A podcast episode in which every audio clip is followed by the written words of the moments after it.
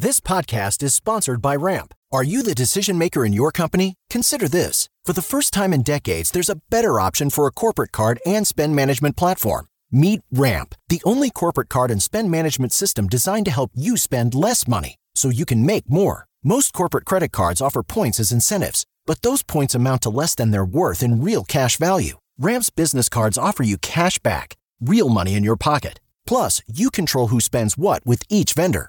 And Ramp software collects and verifies receipts automatically, which means you'll stop wasteful spending and close your books in hours instead of days. Businesses that use Ramp add up to 5% to their bottom line the first year.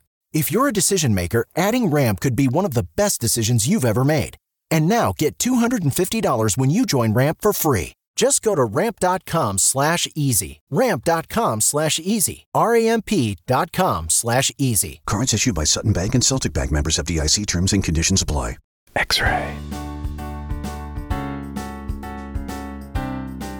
Welcome to Oh My Dollar, a personal finance show with a dash of glitter.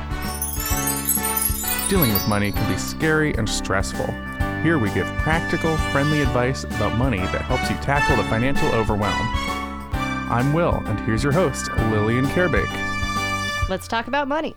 This week, we're going to talk about insurance. So, we've had the past two weeks, we've been kind of diving into some nitty gritty of saving money and how to spend less money on food. And so now we're going to talk about the thing that no one likes to talk about, which is insurance, which is a way to spend money on a thing that you hope you never have to use.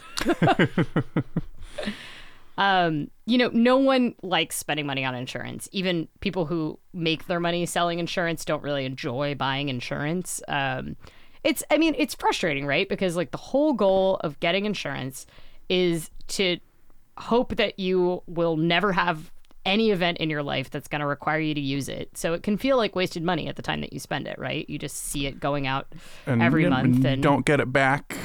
And you don't unless- get- yeah. yeah, you don't get it back. I, I have never personally received an insurance payout that I can think of. Well, I guess health insurance. That's kind of But- health insurance is more complicated than Yeah. that. So that's actually one of the things in this episode we are going to talk about insurance and a lot of people partially because of the way the debate has been going with health insurance in recent years when all they think of is health insurance when we talk about insurance. But we're actually going to talk about the other kinds of insurance. So, property insurance, auto insurance, disability insurance, and life insurance.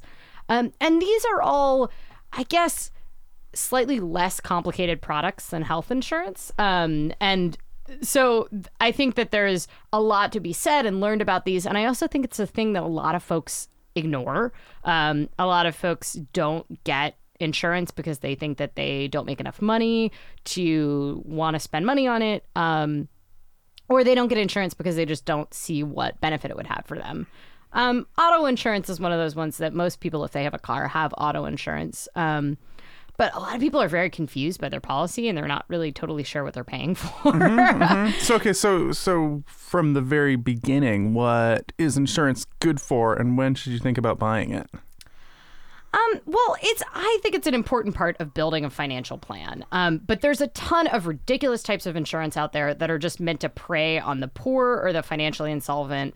Um, or the uninformed middle class. I mean, there's a ton of traps and gimmicks out there that have you buying crap insurance that doesn't really help you out at all. Um, and so I just kind of wanted to give a broad outline of the main types of insurance that you might need. So, homeowners or renters insurance is one of the types that um, most people would benefit from having. Which will cover your home or your property, I assume. Yes. So, what a lot of renters don't know is that their landlord's insurance on their house does not cover them. So there's this legal term that isn't that complicated. It's essentially that in order to insure something, you must have interest in that. And interest is a legal term that essentially means like, are you like are you interested? Do you physically have some ownership over that property? And because your stuff in your apartment or the house that you rent is yours and not your landlord's, they don't have an interest in that property. And so that means that even if it's not your fault and the house burns down, um, then you, if you don't have renter's insurance, their insurance is not going to cover your property. It only covers their property, which is the house. Um, and so this is the the other thing that a lot of people don't realize is that because renters insurance is property insurance, it actually can cover your property often when you're not in your house. It doesn't have to be stolen or burned down in your house to be covered. Right, right. I remember you saying that uh, in one case, somebody's stolen bicycle was covered through the renter's insurance. Yeah, that's very common. And in Portland, I think this is a really great thing to check up on your policy. So if you ride your bike around a lot and you're a renter, um, you can make sure that your policy is covering your um, covering your bike well, and it can really reduce the blow if your bike gets stolen, which is unfortunately a really common circumstance. Um, one of the things you need to know is you have to look at your policy, right? There's a lot of ways in which renter's insurance might not cover off premises property. So, you know, you're you're buying it. You're the consumer. You can go out and choose a renter's insurance policy based on wanting to get your bike insured. Um, the other thing that you want to check on is if, if you do want to get your bike insured. And so, like, I have a very nice bike that I love very much, um, and it's not cheap. And some renters insurance has a limit on how much it will pay out for an individual piece of property. Um, this is also important if, say, you are uh, someone who has a lot of musical equipment. So, you know, you have a really nice guitar, you have um, really nice audio visual equipment, any of that kind of stuff that that would be a big burden if it got stolen. What you want to do is make sure that whatever the limit per item on your policy is, is high enough to cover your most expensive item. Yeah. So I, I guess I'm I'm throwing a lot around a lot of terms that I want to define for folks. But the first thing I want to understand, uh, I want you to understand, is that insurance job is to transfer risk for big expensive things. The goal is to transfer risk for really expensive things large car wrecks, major illness, injury, death, fire from you to the insurance company. And that's the reason for the symbol. The symbol for insurance is an umbrella. It's protecting you from big downpours, right? Yep. It's not meant for little things. It's usually not a good deal if you're getting insurance for something that you could cover easily out of pocket without a huge stress to you. So, a small object being stolen, a doctor checkup, your emergency fund and your sinking funds are your protection for that, right? So once you get to that point where you've built up that emergency fund, that's your buffer for those little things, those little annoying things.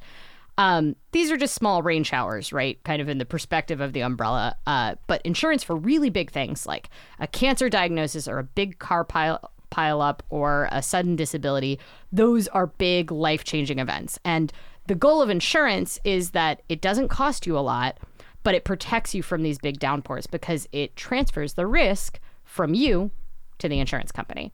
Okay. So this is where I think a lot of people get into this trap of buying insurance, right? Because it it it pleads on our fear and our anxiety, right? This is what all insurance kind of you've you've seen insurance commercials, right? They like want you to think lovingly about family events and they play sappy music and they show like kids going off to Mm-hmm. What if I'm struck by and- lightning? yeah, and they also they they plead on your fear. And so this is where you see things like insurance for phones and stuff like that, right? Like if your phone is $200 to replace, but you're paying $20 a month in insurance, you need a pretty good probability that you're going to continually need to replace your phone and that your phone is going to be, you know, damaged in covered events, right? A lot of those phone insurance won't cover it if it's your fault.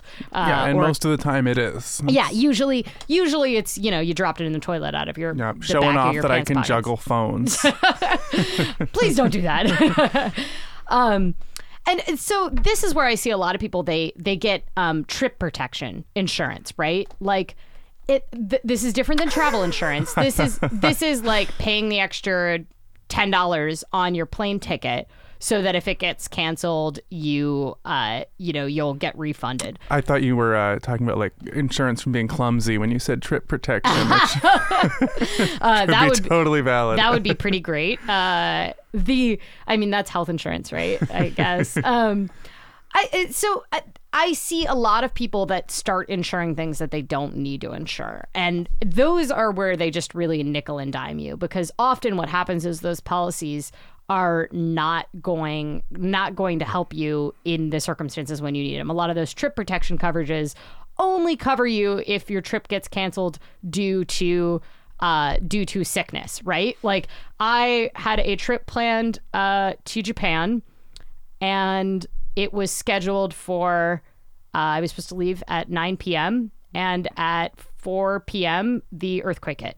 Oh wow. Um, I did not go on that trip for a bunch of obvious reasons. Um, trip insurance wouldn't have covered that because that is considered an act of God or natural disaster, and they had an exception in that, right? So it, I ended up having, I ended up being able to negotiate. I was traveling on points, so I got the points back. But um, there is my point is is that you really want to think about is this something where I actually couldn't afford if this happened to me? And that's why like liability coverage in the cases of like you are driving a car and you hit a Mercedes Benz and you someone has to get medevaced, you probably can't cover that out of your emergency fund, right? right, right.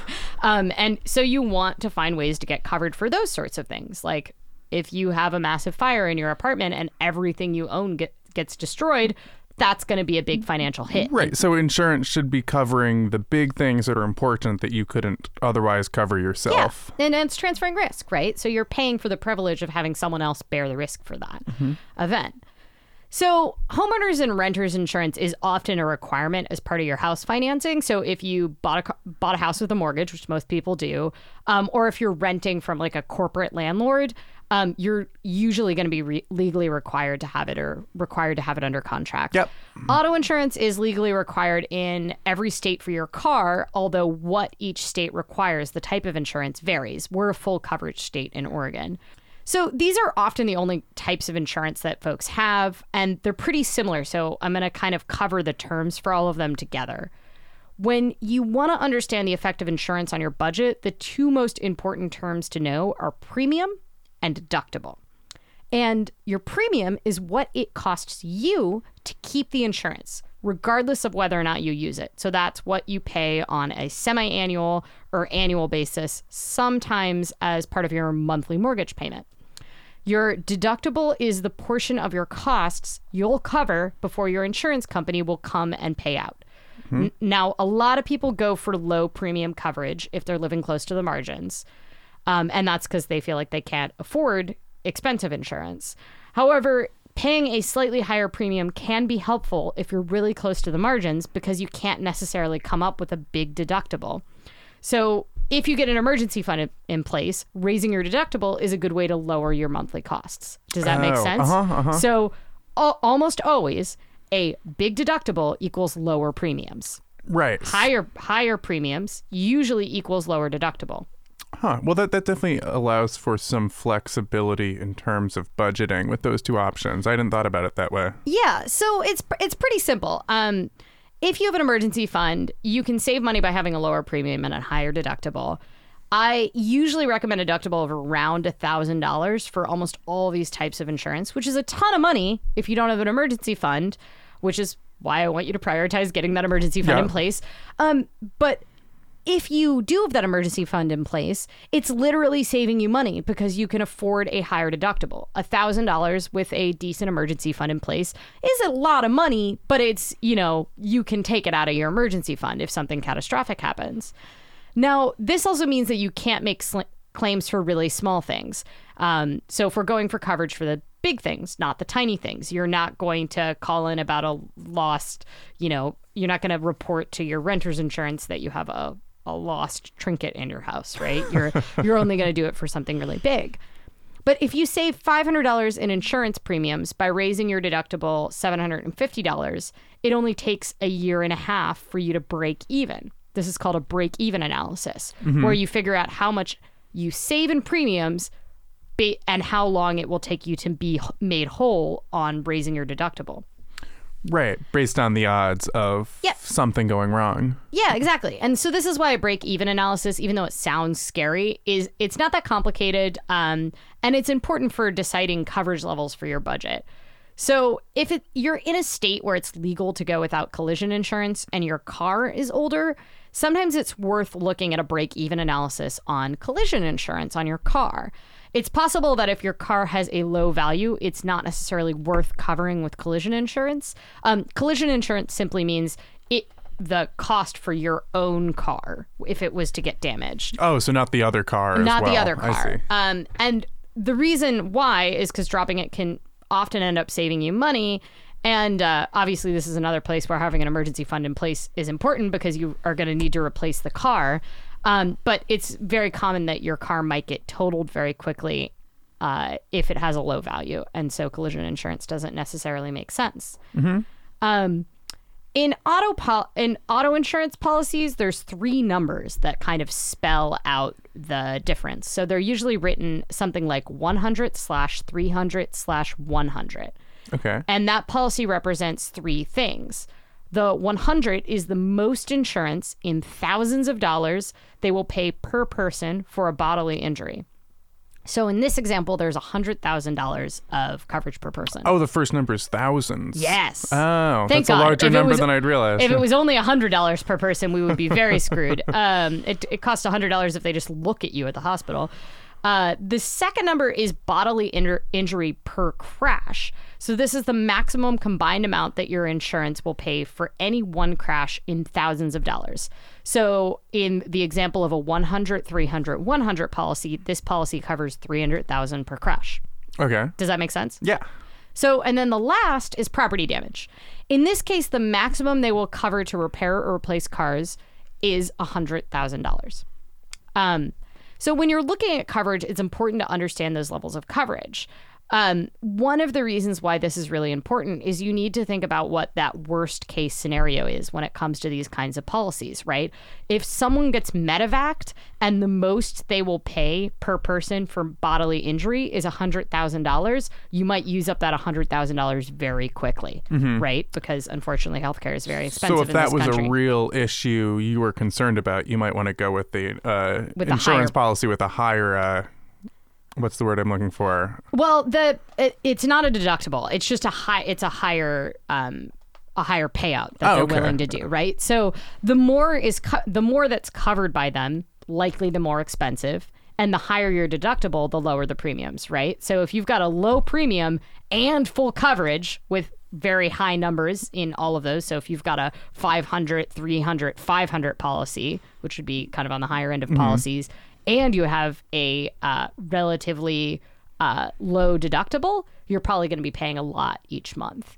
Now, there's other factors that go into um, how much insurance costs you. Right. Probably the probability of your risks. Exactly. so from from car insurance, it's often your credit score that gets factored into this, right? Your credit score can heavily affect um, because they need you to pay up your insurance premium, right? So if you have bad credit, often what happens with that is that your um, auto insurance goes up. If you're high risk, so if you are, for example, a teenage ma- male with a red sports car, you are considered to be at high risk for a uh, crash in your car. Or a lot of points on your license, I've heard, can be Yes. a factor. Um, obvi- and that's, I mean, that one's an obvious risk factor, Right. right? There's a ton of different ways that you can lower your premium on your car insurance um, by that you might not anticipate. So, like, if you're still a student, you can get a good GPA discount, um, and that essentially says, like, hey, if your GPA is above a certain amount, we will lower your premium because we we've discovered that you're lower risk. Um, economists are considered a very low risk subset, and so they get lower premiums. That's uh I'm sure are there's some interesting correlations going on there. yeah, um, I mean, and this is like this is a fun, interesting thing from statistics. But the important thing to know is do some research, figure out if there is some sort of case in which you are considered lower risk. Um, if you're a veteran, then you are very likely qualify for um, some significant veterans discounts, and that is because they found veterans altogether to be a lower risk group, right? Um, and so there is a there's a lot of reasons to kind of do the research and find out what sort of risk factor things that you can use to exploit to get a lower discount. If you have renters or homeowners insurance, one of the big factors that's going to factor in is what the risk for damage to the property is. So, in the case of renters insurance, if you've got um, a secure entryway, right? So, I live in a apartment building that has like a, a fob key system to get in. I don't think it's necessarily that great, but but it- it's good enough to count as it's a nice It's good enough. It, it counts lower versus if I lived in like a walk up apartment. Um, uh, because there's sprinkler systems and because my building is seismically upgraded because I live in a relatively new construction building, I pay lower than I did when I lived in kind of a crappier apartment that was built in the 1970s and I'm pretty sure was about to fall down Yeah, at just any moment. itching to fall over. Um, Yeah. it sounds like my house. Uh, so there, I mean, and and didn't have a sprinkler system built in, and people were allowed to smoke in the building. All of those factors raised the cost that I paid. Um, and uh, some things can even factor in, like how close you live to a, a hospital or a um, a fire. What is it called? Fire depart- station? Fire station. Yeah. Um, so there's a there's a bunch of things that can factor in. One of the most important things to know is that it's worth doing your research and shopping around for a lot of these. A lot of people really underestimate how much they can save by jumping insurance. Um, and this is not me saying like, "Hey, go buy insurance, guys." um, I, I'm saying if you are attempting to protect yourself, it's worth doing the research because these can be huge, big wins for your budget. Yeah. Um, if you do a little research on this, but the thing I don't want is going like crazy and cutting all of your insurance coverage, even for things that you need. Cars and renters, I think, being a- Health. a, great example, and health, obviously, as well. Lightning. Um, because you know what's really expensive?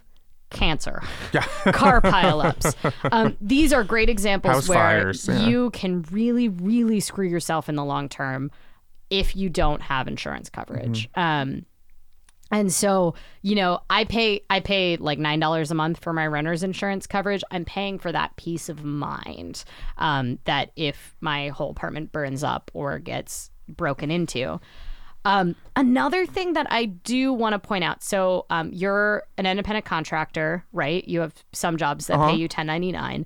Um, we bring up the distinction a lot of the time on here, but what I would like people to understand is that um, renter's insurance and homeowner's insurance usually are very clear at separating what is business property versus what is personal property. Oh, So interesting. that makes sense. Yeah. So if you have, um, you know, like a two thousand dollar laptop that you use because you produce audio, and you have claimed that on your taxes uh, because you are a contractor as a deduction, and so it's considered business property.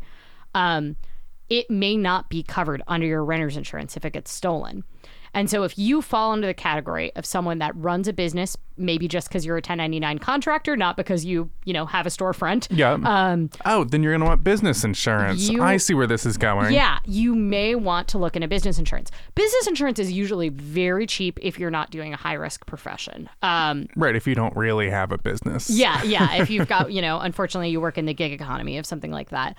Um, this is one of the areas in which some people that are doing driving for gig economy companies like Lyft and Uber um, have found themselves in really severe straits, and Oh, that is because, I imagine your auto insurance wouldn't necessarily cover It's- your and unquote sometimes it does car. sometimes it doesn't it's um, unfortunately it's so new that there's not a lot of case law around it and some companies are trying to push back on this and saying essentially like you have what is personal coverage you don't have taxi Uh-huh. coverage and um, so we can't pay out on this um, and unfortunately uber doesn't really offer a lot of protections Uh, um, yeah. Uber and Lyft, um, I believe. And that's, I think, mainly because there doesn't exist good products for these companies. Not necessarily. I mean, as much as I love to to wake up and um, talk trash about companies that uh, certain companies. Right, there- less hostility and more just a lack of developed case law and products. Exactly. Yes. Um, So- and so- possibly hostility. Who knows? it can be both. they really just want to replace all the drivers with robots. Um, So this is a basic question, but I know healthcare, it's a matter shopping is a matter of going to healthcare.gov and sort of seeing what you apply for, what what works. Uh, how would I go about uh, shopping for, say, renter's insurance? Um, so if you want to shop for renter's insurance, um, one of the easy things to do is start with a banking institution that you're already with. Um, they'll usually give you the best rates. So if you already have a, uh banking institution that off also offers insurance, um, so usually these are going to be the larger ones. Um, if you bank with a credit union, it's less likely they have something like renter's insurance. Um, but if you bank with somewhere very large, like um, I so I bank with um, a uh, military co-op bank, and they also offer insurance. So that's how, who I got my renter's insurance through. Um, you can also like if you Google renter's insurance coverage, um, you will find nine thousand websites that I'm will sure. that will compare. One of the things to look out for though is once you fill in your phone number on one of those insurance shopping websites, you will never stop getting calls from insurance agents. Okay, noted. Don't don't give them your phone number. Yeah, don't give them a real phone number. I would say. Um, so yeah, there's plenty of ways in which you can uh, you can go online and kind of do some research and find out the right one. Um, and shop around. Like I said, shop around. If if you find a quote that does not make you comfortable, if they're charging trying to charge you fifty dollars a month for renter's insurance, that's probably too much unless you live in a mansion um, and I don't know have hundreds A of lot of thousands of, dollars of equipment. Yeah. um, most likely, uh, you can shop around and find something cheaper. Okay, so we had a listener question that's sort of what am I saying? Someone asked, if I don't have car insurance, is it worth buying insurance when I rent a car from a rental agency?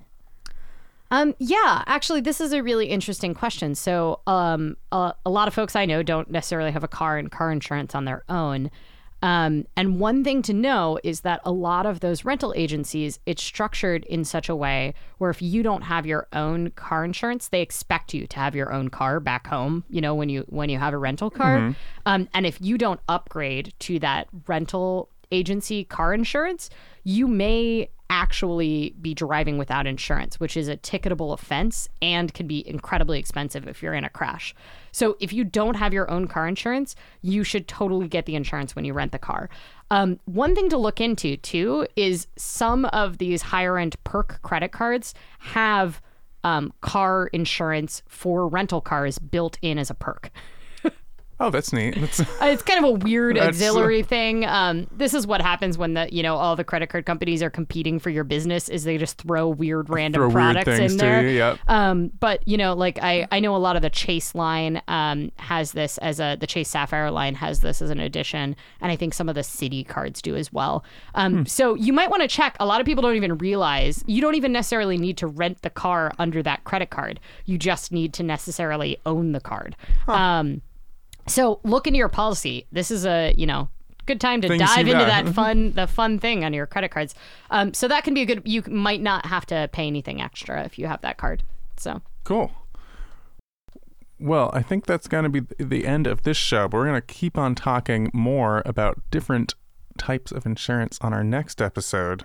Yeah, I think next week we are going to dive into um, long term disability insurance and life insurance. Uh, two very uplifting subjects. Uh, so you know, guys, I'm a I'm a total nerd about all of this uh, number stuff, and even insurance is even pretty boring to me. So uh, bear with us because this stuff is important. Um, so yeah, thank you for listening, and uh, I guess that wraps our show for today. Our producer is Will Romy, and our intro music is by Aaron Parecki. I'm Lillian Karabaic, your personal finance educator and host. Thanks for listening, and till next time, remember to manage your money so it doesn't manage you.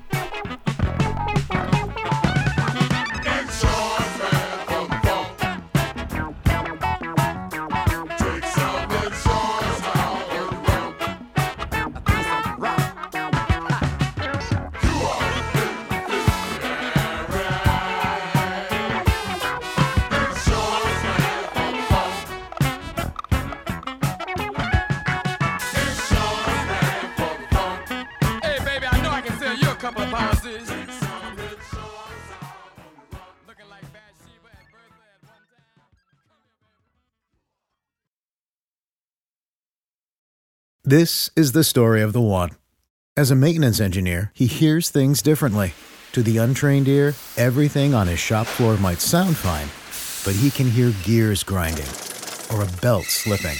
So he steps in to fix the problem at hand before it gets out of hand. And he knows Grainger's got the right product he needs to get the job done, which is music to his ears. Call, click Grainger.com, or just stop by. Granger, for the ones who get it done.